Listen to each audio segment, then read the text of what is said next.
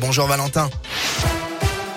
Bonjour Bastien, bonjour à tous. À la une de l'actualité, la ruée sur la troisième dose. Les prises de rendez-vous pour une troisième dose de vaccin ont augmenté de 61% vendredi par rapport à la semaine dernière.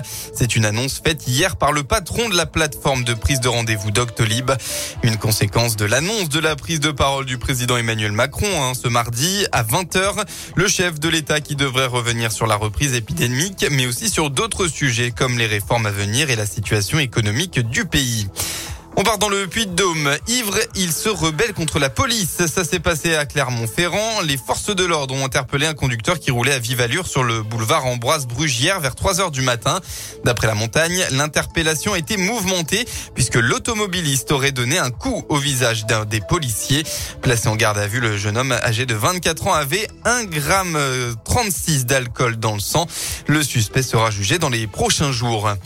Dans l'Allier, plus de 150 personnes sont arrivées dans la nuit de vendredi à samedi dans une clairière en forêt à environ 30 km au nord de Montluçon pour une free party. Les participants se sont installés illégalement. Les gendarmes sont pleinement mobilisés pour assurer la surveillance des lieux et éviter tout débordement.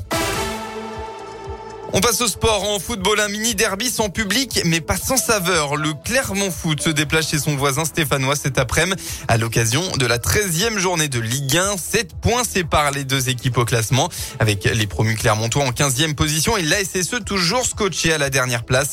La rencontre sera donc très importante dans la lutte pour le maintien et même si elle paraît plus accessible que d'autres pour les Clermontois, leur entraîneur Pascal Gastien préfère rester prudent. Tous les matchs, euh, on a des points à prendre, euh, que ce soit contre Marseille le week-end dernier ou contre Saint-Etienne. Pour nous, c'est pareil, il faut qu'on engrange des points. On sait qu'il faudra 40, 42 points. Je pense que c'est mieux de les prendre contre Saint-Etienne puisque c'est un adversaire direct, c'est mathématique. On peut faire un break qui ne sera pas définitif, mais on peut faire un gros break quand même. Malgré les deux dernières défaites, je pense qu'on est quand même dans, dans plutôt bonne disposition au niveau du jeu, au niveau physique, au niveau mental. Donc euh, voilà, ça va être un match euh, très certainement âprement disputé, mais euh, beaucoup de choses à gagner surtout. Allez, c'est ce Clermont Foot, coup d'envoi à 15h. Vous entendrez à 10h, hein, dans une heure, la réaction du Stéphanois Timothée Colo pour qui la victoire est obligatoire.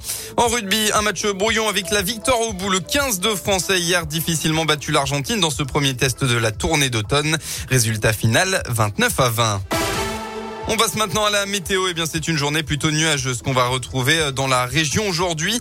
Quelques éclaircies jusqu'en début de matinée dans la Haute-Loire, puis de la grisaille ensuite partout en Auvergne-Rhône-Alpes, avec euh, même euh, peut-être de rares averses dans la soirée du côté du département de l'Ain. Et enfin, du côté du Mercure, il fera au maximum de votre journée entre 7 et 10 degrés.